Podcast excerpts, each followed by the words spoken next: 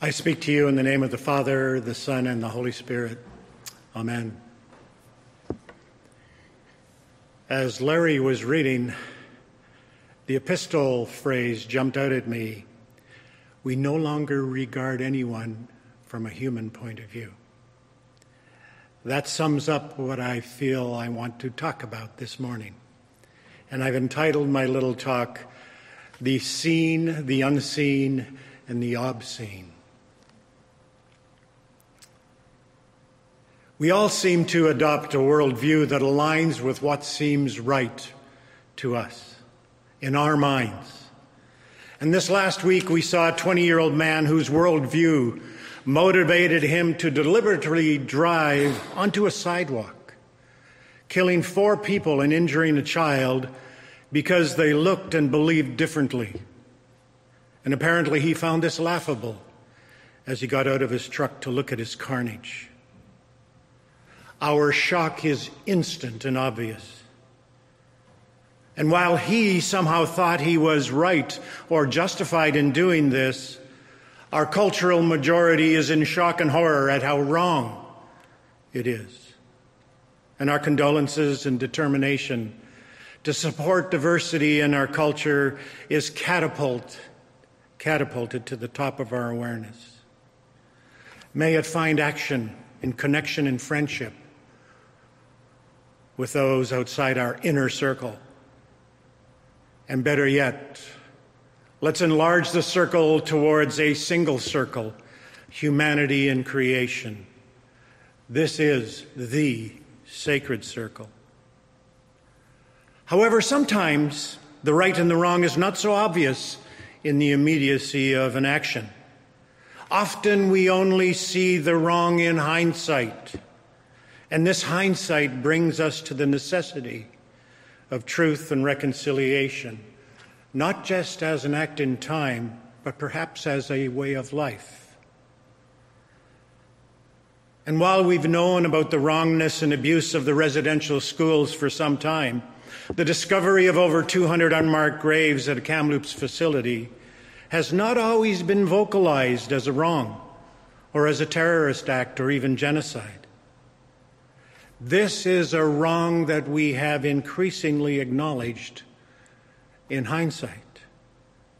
However, when the residential system was begun by our white culture, the government, the church thought it was the correct thing to do, and they became complicit in it. And as a child, I heard support for this program from politicians, pastors, teachers, parents. It was for their own good. Listen to these stated goals of the residential school program as verbalized by Bishop Grandin in 1875.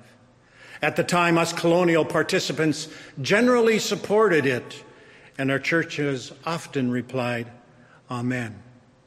This is what he said. We instill in them a pronounced distaste for the native life, so that they will be humiliated when reminded of their origin. When they graduate from our institutions, the children have lost everything native except their blood. That sounds so wrong to us now, but it didn't to our culture, government, and church at the time. In fact, in some cases, we convinced those we abused that this was in their best interest.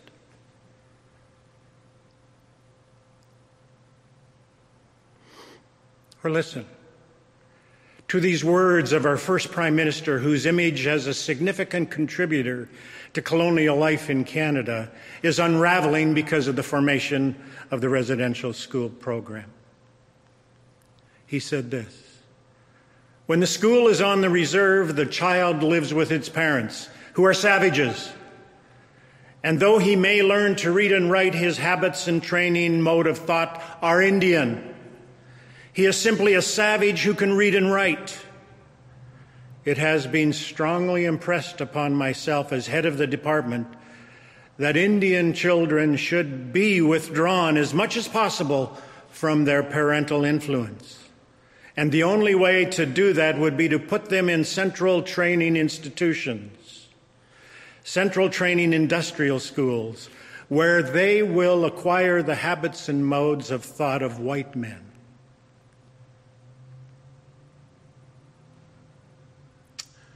When civic and religious values decide on the right together, they often become blind to the evil inherent in the actions that follow. And they also to- tend to co opt the power of divinity as a support for that evil. They see it as a calling supported by the divine. Our history is full of this. Just listen to this justification for the Crusades from Pope Urban II. I speak to those who are present. I shall proclaim it to the silent or the absent, but it is Christ who commands. Moreover, if those who set out thither lose their lives on this journey by land or sea, or in fighting against the heathen, their sins shall be remitted in that hour. This I grant through the power of God vested in me. Or these words from an interred Japanese American that also reflects our Canadian reality at the time. He said, We have no one to go for help, not even a church. Anything goes now that our President Roosevelt signed the order to get rid of us. How can he do that to his own citizens? No lawyer has the courage to defend us. Caucasian friends stay away for fear of being labeled Jap lovers. There's not a more lonely feeling than to be banished by my own country. There's no place to go. Our history world history has found many ways to sanctify these evils. Japanese internment, Italian internment, treatment of children and families arriving at our borders, our disdain for the marginalized, even our blessed image of being soldiers of Christ or winning souls for Christ. Since when has the spiritual life become about winning? As if evangelism is a contest and we're keeping score. And these attitudes often come from a manipulative orientation rather than a contemplative orientation. Alan Jones, the former dean of Grace Cathedral in San Francisco, said it well. We either contemplate or we exploit. We either see things and persons with reverence and awe and therefore treat them as genuinely other than ourselves, or we appropriate them and manipulate them for our own purpose. This mentality, this manipulative mentality, tells us that natives are okay as long as they become like us. Italians are okay as long as they become like us. The Japanese are okay as long as they become like us. Immigrants are okay as long as they become like us. Marginalized people need help as long as they become like us. Even uneducated people are okay as long as they become like us. And when they don't easily become like us, we tend to find ways to manipulate, or manipulate or even force them to. And sometimes we have called this evangelism.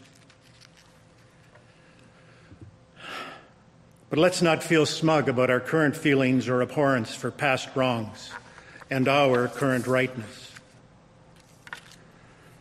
Who are the people we think should change to look like us now? What are the things we hold as right today that we might look back on 20 or 30 years from now and realize we acted poorly? History tells us these wrongs have always been here, and we are not exempt, for they have been there in every generation. But don't get me wrong. I'm glad we see these evils, even if it is in hindsight. But might there be a way to see them sooner, or even more often in the present, before we end up acting on them? I believe this is what Jesus is dancing with in our gospel passage. He is telling us about the kingdom and inviting kingdom living. But what is that? Not a kingdom of dominance in the seen world, but a kingdom of love that is connected with the unseen world. His parables are full of this way of living, where what we think is right has to be held gently, softly. Our best guesses about the right might motivate us to plant seeds, but our parable tells us that we cannot make those seeds grow. The growth happens in an unseen and unique way. And in these parables, in our passages and the passages before this, and that they are parables is significant. Jesus is talking about the kingdom, the unseen world, the world of spirit, the world of intangibility. And for us, it seems like an abstraction. But for Jesus, it was more real than the seen world. Parables, stories, the Sermon on the Mount were not just idealistic abstractions for him, and neither should they be for us. Yes, we live and we breathe in the seen world. And his message is that when we only dwell in an awareness of the seen world, we will use manipulation or even force to get the consequences we feel are needed. Every year I plant seeds in my garden and then marvel as I stand back and watch them grow. I can create a space for the possibility of growth, but the growth is not my doing. And this year I tried to manipulate or speed up the growth by adding a lot of manure to the garden. I planted the seeds, they sprouted and died. Too much manure, too much manipulation. As my wife said, too much Schmidt. I had to retill the ground and replant. It was too much too soon. And I learned in hindsight. In hindsight, we have learned that we shouldn't plant white man seeds in native soil and expect a white man to grow. Only universal seeds will grow in all of our gardens. The seeds of the Spirit love, joy, peace, patience, kindness, generosity, faithfulness, gentleness, and self control. All of those seeds exist in all cultures. There's no law that can manipulate or control those. You plant them and let them grow in freedom. And I begin to notice how often Jesus dives into parables whenever someone calls to him with an ideology that they are convinced was right, especially if they then attached an action plan to force it to happen. The fruits of the Spirit know no us and them. And parables and stories are one of the main ways Jesus links this unseen world, the world of the kingdom, and the seen world, the world where we live. This is hard for us. But might a more intentional connection with the unseen world save us from the ill conceived manipulation of what we think is right in the moment?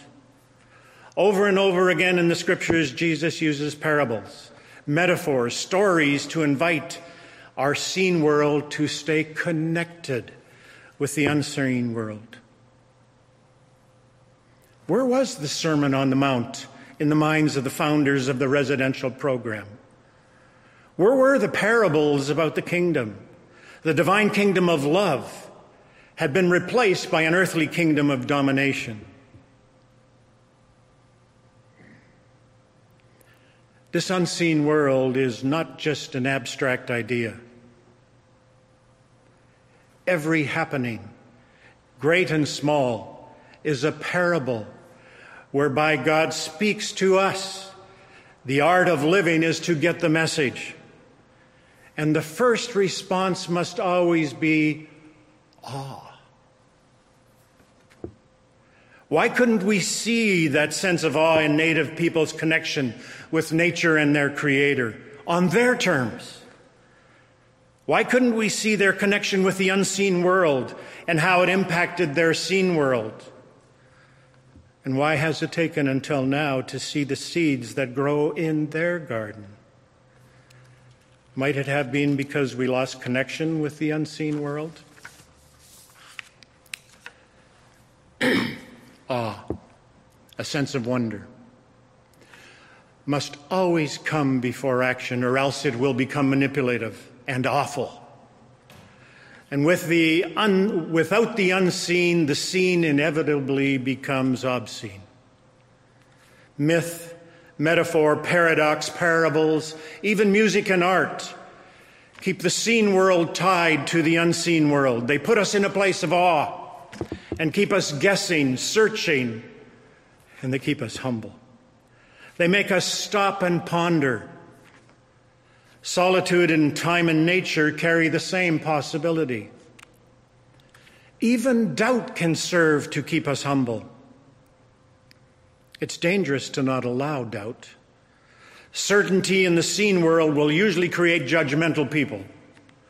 Both sides in a war or family scrap seldom doubt their own point of view, but doubt about their own rightness and about our own rightness makes us better listeners and noticers. It encourages what I want to call a good uncertainty, when the seen world alone often encourages a bad certainty. And so doubt can be a constant reminder that there is an undefinable and sacred connection between the seen and the unseen world.